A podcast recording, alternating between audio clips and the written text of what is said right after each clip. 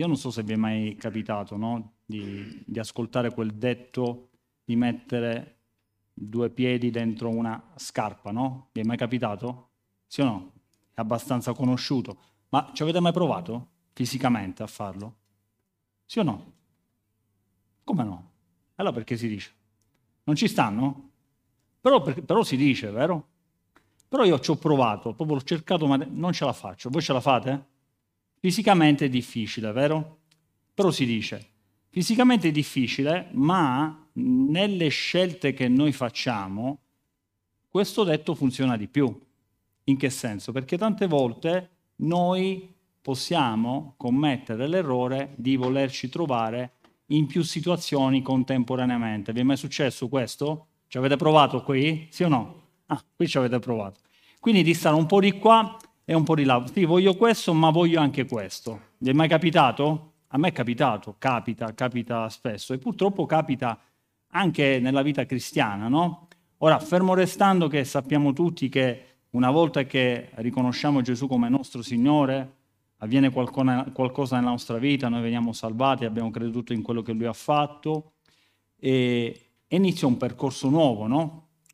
Un percorso in cui noi nasciamo spiritualmente come i bambini, siamo piccoli e quindi magari non sappiamo camminare bene, i bambini piccoli cominciano a muovere i primi passi, però i bambini poi devono iniziare a crescere, sì o no? Possono rimanere bambini? Se un bambino rimane bambino è un problema, sì o no?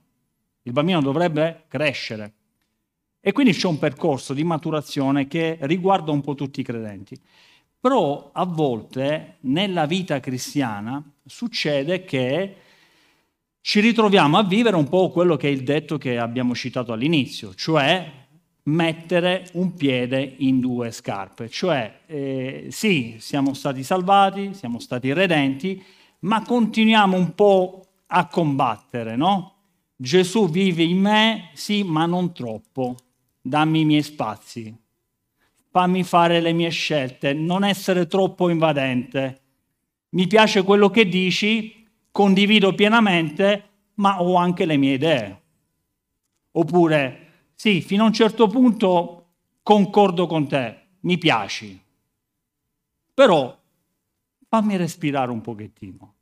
E a volte la nostra vita cammina un po' così, ma va bene, va bene, Gesù ci ama, Gesù ci rincorre, Gesù bussa alla nostra porta, dice Apocalisse, Gesù fa tante belle cose, però a un certo punto Gesù comincia a forzare un attimino la mano.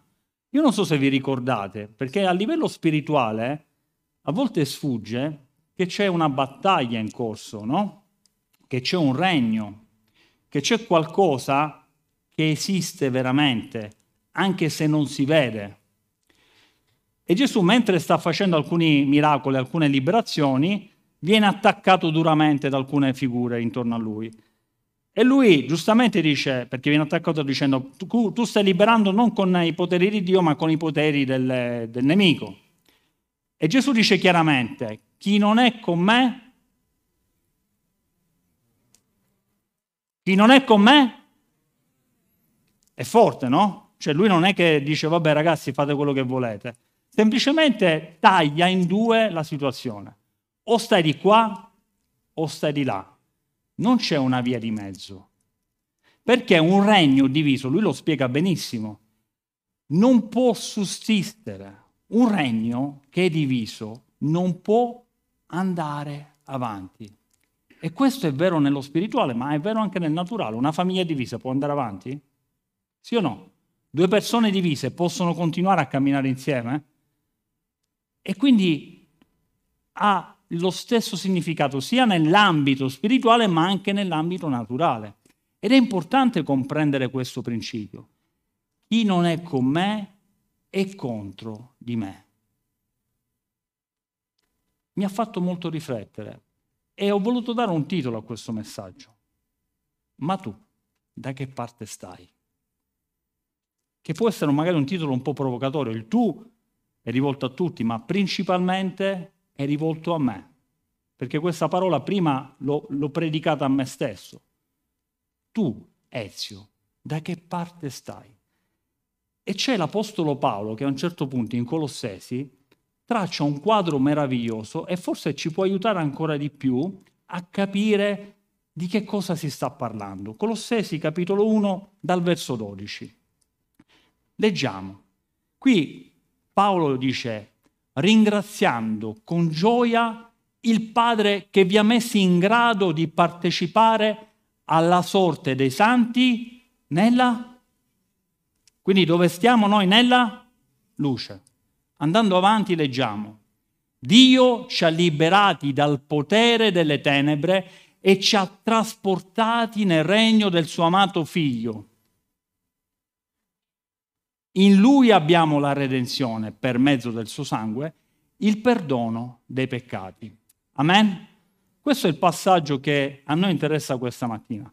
E attraverso questa immagine bellissima che fa l'Apostolo Paolo, noi comprendiamo che a un certo punto Paolo ringrazia il Padre perché attraverso il Figlio noi siamo stati trasportati da un regno, facciamo finta che questo sia la zona delle tenebre, il regno delle tenebre, siamo stati liberati e trasportati da un'altra parte, il regno della luce. Tutto questo non per merito nostro, non perché siamo stati bravi, non perché abbiamo fatto qualcosa, non perché a un certo punto abbiamo deciso qualcosa, ma semplicemente perché dall'alto Dio è intervenuto, ha visto la situazione umana, ha visto che in mezzo alle tenebre io ero legato, in mezzo alle tenebre io soffrivo, io mi stavo facendo del male, ero in preda a vizi, a paure, a legami, a tribolazioni, a, a, a catene. E ha mandato suo figlio.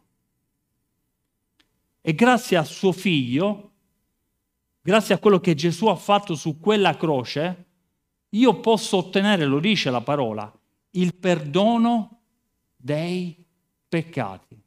Attenzione, ma c'è un cambio di posizione. Da questo regno io vengo spiritualmente trasferito in un altro regno che ha delle dinamiche completamente diverse, che non funziona come quel regno non ha la mentalità di quel regno, non ha il padrone di quel regno. Quel regno ha un padrone, sì o no? E anche questo ne ha un altro. E se io sto da questa parte, se io ho riconosciuto Gesù come mio Signore, come mio Salvatore, se io sono nato di nuovo, la Bibbia parla di questo in Giovanni capitolo 3, Nicodemo fa questa domanda interessantissima, ma come faccio ad entrare nel regno? Tu non puoi entrare se non nasci dall'alto. Quindi deve avvenire qualcosa di spirituale. Questo avviene quando io riconosco la mia situazione di peccato, io sto da questa parte, io sono in mezzo alle tenebre, io sto soffrendo, io ho bisogno di essere liberato, io da solo sono in perdizione. Credo in quello che Gesù ha fatto per me. A un certo punto, spiritualmente, nasco di nuovo e vengo trasferito di qua. Amen? Questa immagine a me ha chiarito sempre di più quello che dovrebbe essere adesso il mio modo di vivere. Perché se io non faccio più parte di questo regno e invece faccio parte di questo regno, io devo acquisire una mentalità nuova. Perché adesso faccio riferimento a un altro re ricordate Gesù ha detto voi non potete servire a due padroni, vi ricordate? No? Dio Mammona. Cioè io non posso pensare di stare, e vengo un po' alla battuta iniziale, con un piede in due regni. Vi torna? Non posso. Se io sono di qua, mi devo muovere in accordo a quelli che sono le dinamiche spirituali che ci sono da questa parte. Io mi devo muovere in accordo alle, ai principi, agli statuti, ai fondamenti. Devo cambiare mentalità. E noi questa mattina vogliamo capire, grazie alla, alla, alla parola di Dio, grazie all'aiuto dello Spirito Santo, che salto di qualità vogliamo fare, che salto di qualità dobbiamo fare.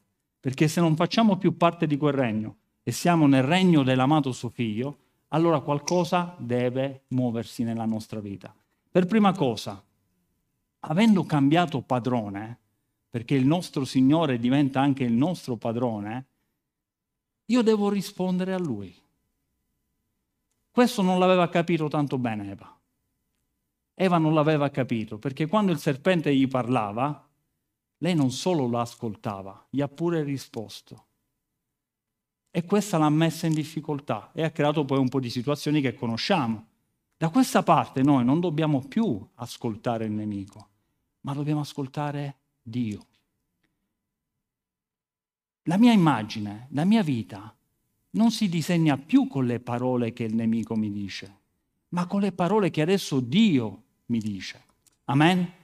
Quindi io devo identificarmi con quello che lui dice di me. È lui che devo ascoltare, non più il nemico, perché il nemico cercherà in tutti i modi di riportarmi a sé dicendomi che tu non ce la farai, dicendomi che tu sei un fallito, dicendomi che tu non conosci il tuo passato, dicendomi che tu stai continuando a sbagliare. Da questa parte invece c'è un Dio che mi incoraggia e mi dice io sono venuto per darti vita e vita abbondante. E c'è un salmo meraviglioso, il 139, in cui c'è scritto io celebrerò l'Eterno perché mi ha fatto in modo splendido, meraviglioso. Come ci ha fatto Dio? Io non so come ci vediamo, io non so come ti vedi, ma Dio ci ha fatto così. Perché se la sua parola dice questo, lui ci ha fatto in modo meraviglioso. Dì alla persona accanto a te, sei meraviglioso. Lo so, è tuo marito, però è così, succede anche questo. Sì. È, è tuo marito, ma glielo devi dire, perché anche se tuo marito è fatto in modo meraviglioso. Ok? Tranquilli, no? dimmelo, me lo puoi dire. Grazie. Quindi è la verità. Noi siamo meravigliosi perché Dio dice questo di noi. E io da questa parte non posso più ascoltare quello che si dice dall'altra parte, perché adesso devo ascoltare il Re, il Signore del mio regno, perché io adesso appartengo a Lui. Amen? Ed è importante, spiritualmente importante. Tutto questo avviene a livello spirituale. Ci sono delle dinamiche che si innescano che se non comprendo, io, pur avendo accettato Gesù, eh sì, è vero. Mi dicono tutti che sono un fallito. Sì, magari tu non sei abituato a sentirti dire che sei meraviglioso o meraviglioso. Perché magari non te l'hanno mai detto, non lo so. Però ti dico una cosa, ti devi abituare. Amen? Ti devi abituare. Se sei da questa parte, ti devi abituare. Amen? È un metro di misura per capire quanto sei meraviglioso, quanto vali? Lo vogliamo un metro di misura? Un metro di misura veloce, veloce, veloce? Secondo voi Gesù quanto vale? Ecco, tu vali la vita di Gesù. Non so se è chiaro.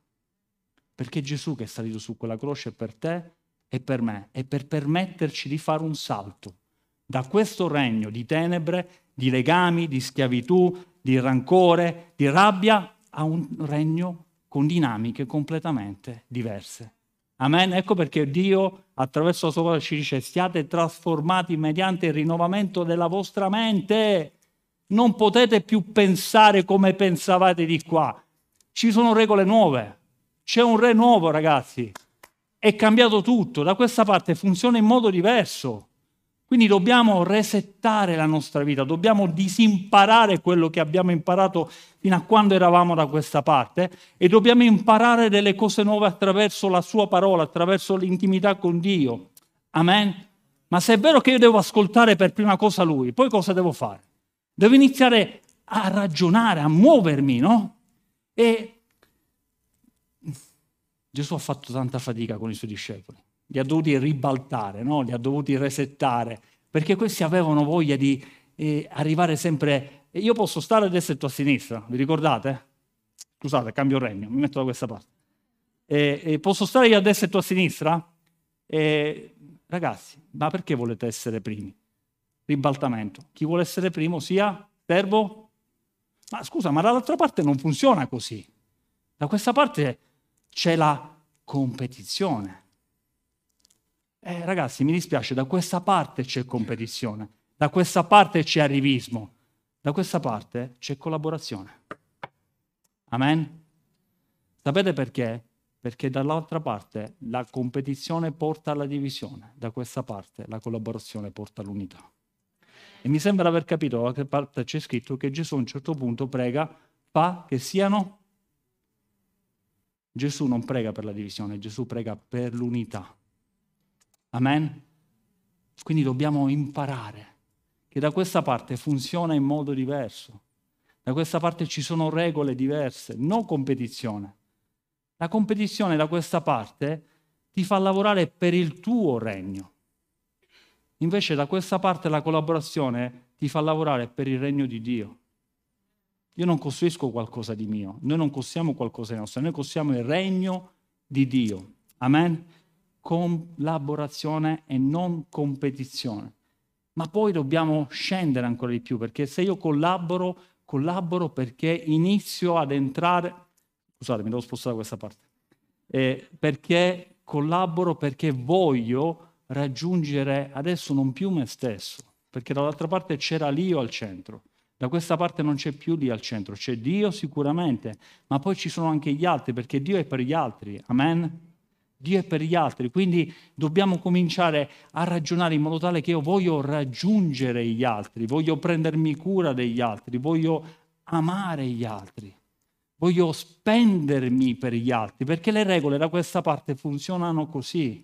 E per fare questo io devo anche, anche lì cambiare il mio linguaggio, perché se io continuo a parlare come si parla da questa parte, quindi a criticare, a giudicare, a sparlare, il fratello, secondo voi sto lavorando di qua o sto lavorando di là? Ma la mia domanda è perché se ci troviamo da questa parte a volte continuiamo a farlo? Sapete che succede quando faccio questo? Sapete che cosa succede a livello spirituale quando io parlo male di un fratello? Dall'altra parte c'è qualcuno che dice go, qualcuno che esulta. Ma scusate, ma io per quale regno sto lavorando? Non so se è chiaro. 1 a 0. Cioè, se io sto lavorando per questo regno, non posso favorire l'altro regno. E quando io parlo male di qualcuno, quando io semino discordia, semino eh, parole malvagie sulla vita delle persone, io non sto lavorando per questo regno, sto lavorando per l'altro regno. E io devo comprendere questo, perché io voglio essere un problema non per mia moglie, non per mio fratello, io voglio essere un problema per il nemico. Amen?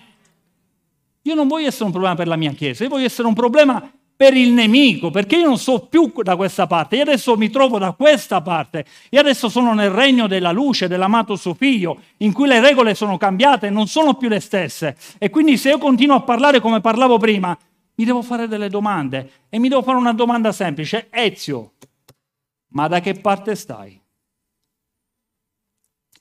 Amen? Comprendiamo? Timoteo questo l'aveva capito bene. Se noi prendiamo Filippesi, al capitolo 2, verso 20 e 21, leggiamo una presentazione che Paolo fa di Timoteo che fa paura. Infatti, questo è Paolo che parla, deve mandare Timoteo a visitare una chiesa e dice, infatti non ho nessuno di animo pari al suo che abbia sinceramente a cuore quel che vi concerne. Vai al verso successivo, poiché tutti cercano i loro propri interessi e non quelli di Cristo. Quando stiamo da questa parte, sapete quali sono gli interessi che cerchiamo? I nostri. C'è Ezio al centro, c'è il mio problema, c'è la mia situazione, c'è tutto quello che, di cui ho bisogno. Ci sono io e basta. Quando invece passo dall'altra parte, Timoteo era passato dall'altra parte, comincia a cercare gli interessi di Gesù. Amen. Cosa posso fare per Gesù? Timoteo ha un grandissimo problema, ha un difetto grandissimo. Sapete qual è il difetto più grande di, di Timoteo? Sapete qual è? Che si è dimenticato di sé. Lui si è dimenticato di sé perché si è preso cura degli altri. Ma sapete, quando noi ci dimentichiamo no, di noi, Dio si prende cura di noi. È Lui che si prende cura di noi. È Lui che ci sostiene. È Lui che ci incoraggia. È Lui che ci rende ancora più efficaci per il suo regno. Amen. Da questa parte c'è l'egoismo, da questa parte c'è l'altruismo. Da questa parte ci sono le parole malvagie, da questa parte ci sono, se avete una parola buona, mi fate una cortesia, ditela. Ditela, perché da questa parte si vuole costruire con i principi del regno. Amen? E quindi questa trasformazione mi deve far capire che io devo rinnovare la mia mente e ragionare in modo diverso. Devo iniziare ad amare veramente le persone, a cercare veramente le persone, come Gesù faceva, perché il mio Re, il mio Signore, il mio Salvatore si muove in questo modo e io quindi devo sottomettermi a Lui. E quindi non posso continuare a muovermi come mi muovevo prima, perché in questo regno c'è l'amore. Siamo nel regno dell'amato suo, c'è amore. E l'amore non è un vano e vago sentimento, è una scelta. Io scelgo di volerti bene e di cercare il tuo bene. Questo è l'amore. L'amore è io mi dimentico di me e mi prendo cura di te, costi quel che costi, anche se tu non lo fai. Perché di solito da questa parte si ragiona io faccio qualcosa per ottenere qualcosa. Da questa parte funziona così. Mi devo spostare di nuovo, scusate. Invece da questa parte le cose funzionano in modo diverso. Amen? Siamo nel regno dell'amato, suo figlio. E l'amore la deve fare da padrona. Ma se c'è l'amore, non può non esserci il perdono. Anche perché senza il perdono, senza il perdono, io da questa parte non ci posso neanche entrare. Condividete? Io per entrare da questa parte devo essere perdonato, ma per stare da questa parte devo vivere nel perdono. E vi voglio fare un esempio che ho fatto già qualche anno fa, però Dio me l'ha rimesso davanti. Io avevo un fogliettino, no, prima, in cui annotavo, qualche anno fa, tutti i torti che subivo. C'è un sacco di nominativi qua dentro. Vediamo chi c'è di voi, un attimino se c'è qualcuno. C'erano un po' di nomi qua dentro. E in questi nomi noi scriviamo, almeno io scrivevo, non so se voi fate così oppure c'è, adesso c'è l'iPad, quindi magari qualcuno può usare l'iPad. Tutta la lista di quelle persone che non riuscivo a perdonare, che mi avevano fatto del male, stavo soffrendo, e questa lista era diventata abbastanza lunga, non lunghissima, però insomma c'era qualche, ogni tanto c'è entrata pure tu, però poi ti ho tolto. A volte in questa lista, sapete, con me non, non è mai successo, però facendo le consulenze ti accorgi che in questa lista tante volte ci finisce Dio, perché lo riteniamo responsabile di quello che a volte ci accade, no? E quindi siccome sto affrontando un periodaccio, mi è successo questo, mi è successo questo, è un attimo a scrivere Dio, a volte con la D minuscola, no? E, e questa lista si riempie, si riempie, si riempie. A un certo punto mi ricordo che mi sono fatto una chiacchierata con Dio e Dio mi ha detto, va bene Ezio, ok, tu mi stai portando questa lista, mi sta bene.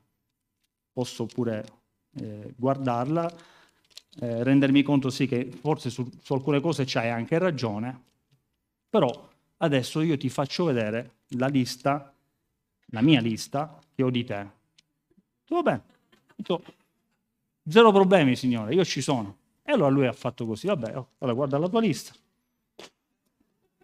Meno male che l'ha bloccata mia moglie, se no questa arrivava fino in fondo. Questa era la lista di Ezio detto, signore, però mi sembra che tu stia esagerando un po' troppo, no? Cioè, eh, alla fine avevo una trentina d'anni, che qualche anno fa è successo. No, no, Ezio, tranquillo, ma qui non ci sono solamente quelli passati, ci sono quelli passati, quelli presenti e poi ci sono anche quelli futuri. Ah, così funziona, sì. E quindi io, in quel momento, mi sono sentito, eh, no? Mi sono sentito, non so se vi ricordate quel passaggio della Bibbia in cui c'è il servo che va dal padrone, che no, aveva una lista enorme di debiti, vi ricordate? E lui glieli condona. Poi esce, incontra il conservo dove aveva giusto qualche spicciolo da, da avere e l'ha fatto mettere in prigione. Io in quel momento mi sono sentito come quel servo lì, che aveva ricevuto tanto e non voleva dare poco. Aveva ricevuto tanto e non voleva dare poco.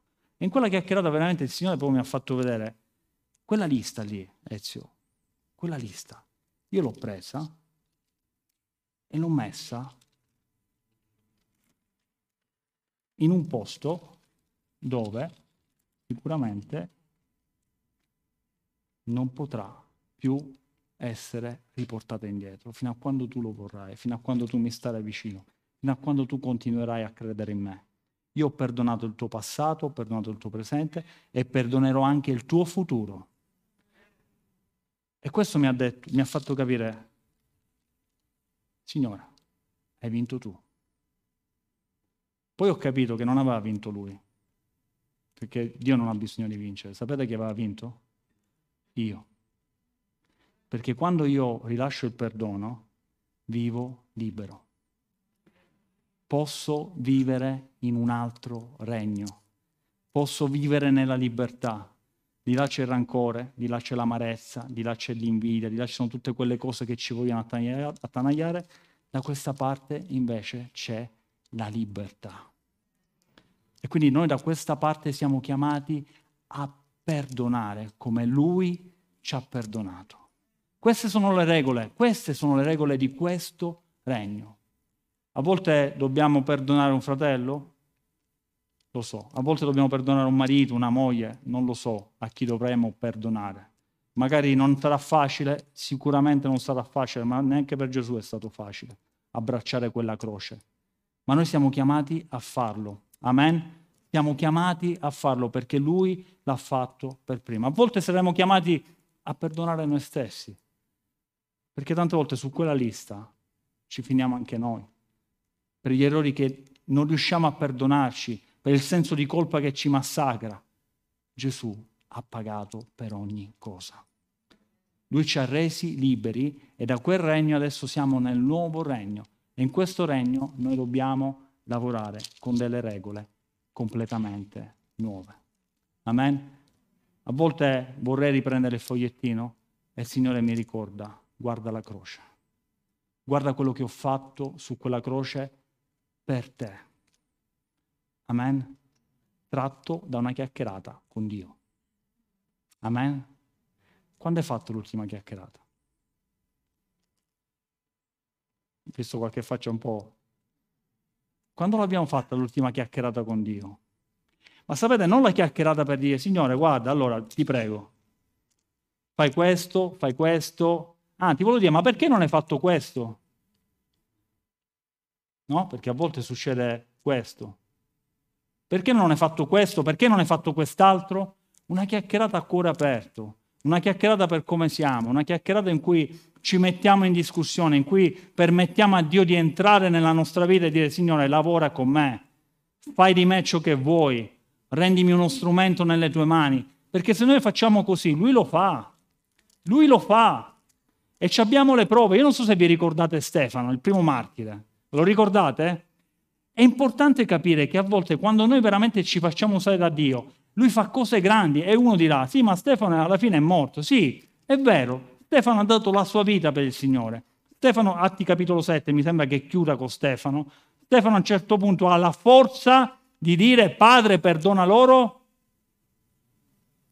Perdona loro, perdonali perdonali, cioè è riuscito a perdonare come ha perdonato Gesù. Non so se è chiaro, perché se io chiedo al Padre di perdonare significa che già ho perdonato, se no al Padre non glielo chiederò mai. Non so se vi torna. Ma vi ricordate chi c'era a fianco a Stefano? C'era un giovane. Come si chiama questo giovane? Saulo, il giovane Saulo.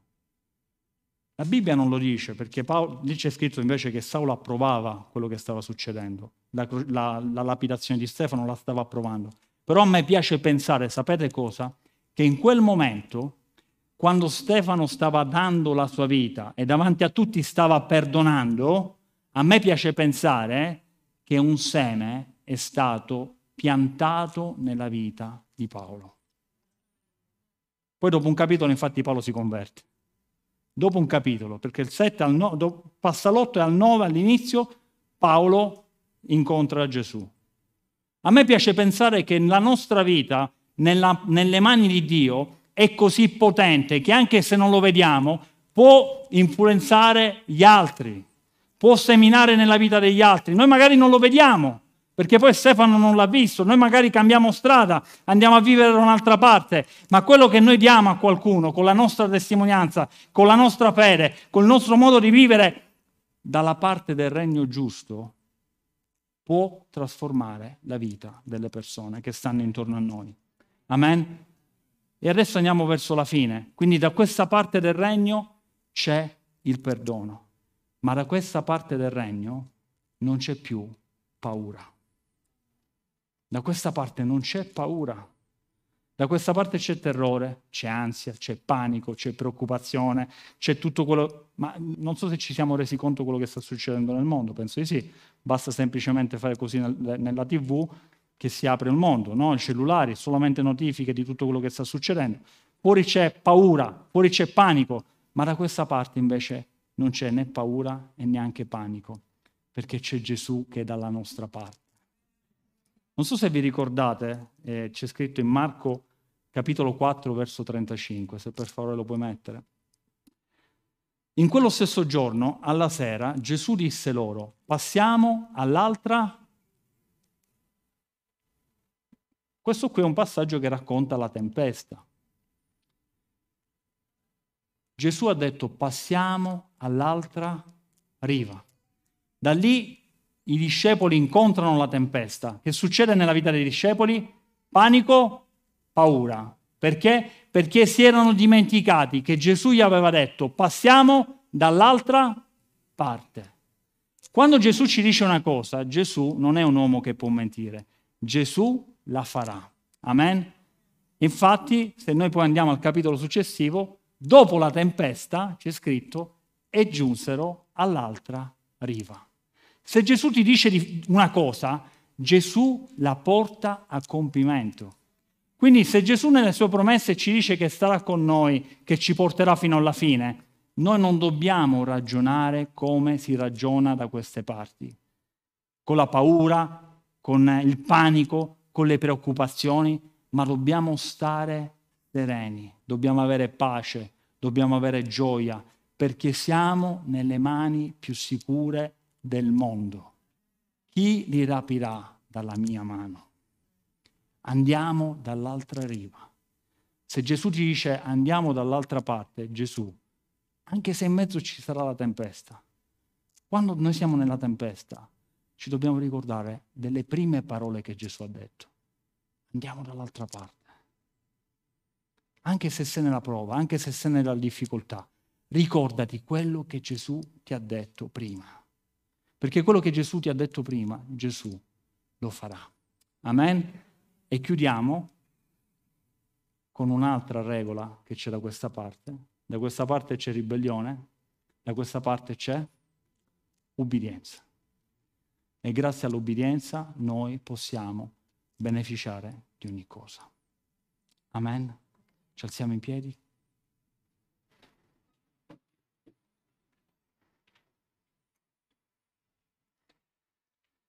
Quindi, venendo a noi, io volevo rifare la domanda iniziale, che poi alla fine è il titolo del messaggio. Da che parte stai? È una domanda personale a cui tu devi rispondere a te stesso davanti a Dio.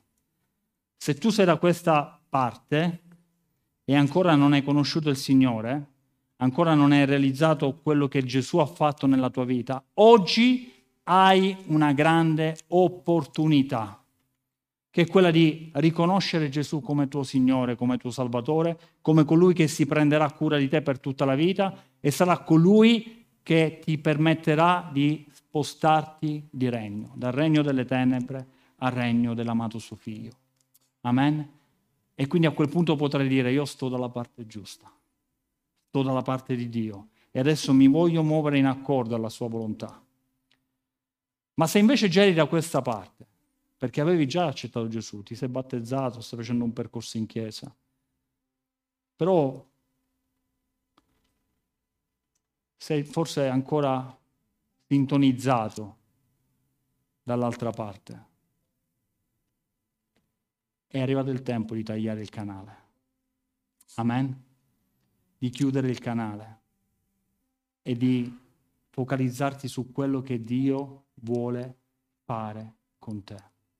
Siamo chiamati da questa parte a creare un regno che non avrà mai fine. Amen? Quindi attraverso questo canto rispondiamo con semplicità, con sincerità di cuore a questa domanda. Da che parte sto io? Come sto lavorando? Come mi sto muovendo come cristiano? Ma se parlo male, non è che forse sto dando dei punti di vantaggio al nemico? Ma se vivo nella paura, non è che forse devo rivedere qualcosa? Ma se entro in competizione, non è che forse mi è sfuggito qualcosa? Ma se c'è ancora quella lista davanti a me, non è che forse sto male perché sto male. Ho bisogno di chiedere aiuto a Dio. Amen. Questo è il tempo giusto. Questo è il tempo di stare in quel regno, di vivere in quel regno con i principi del regno.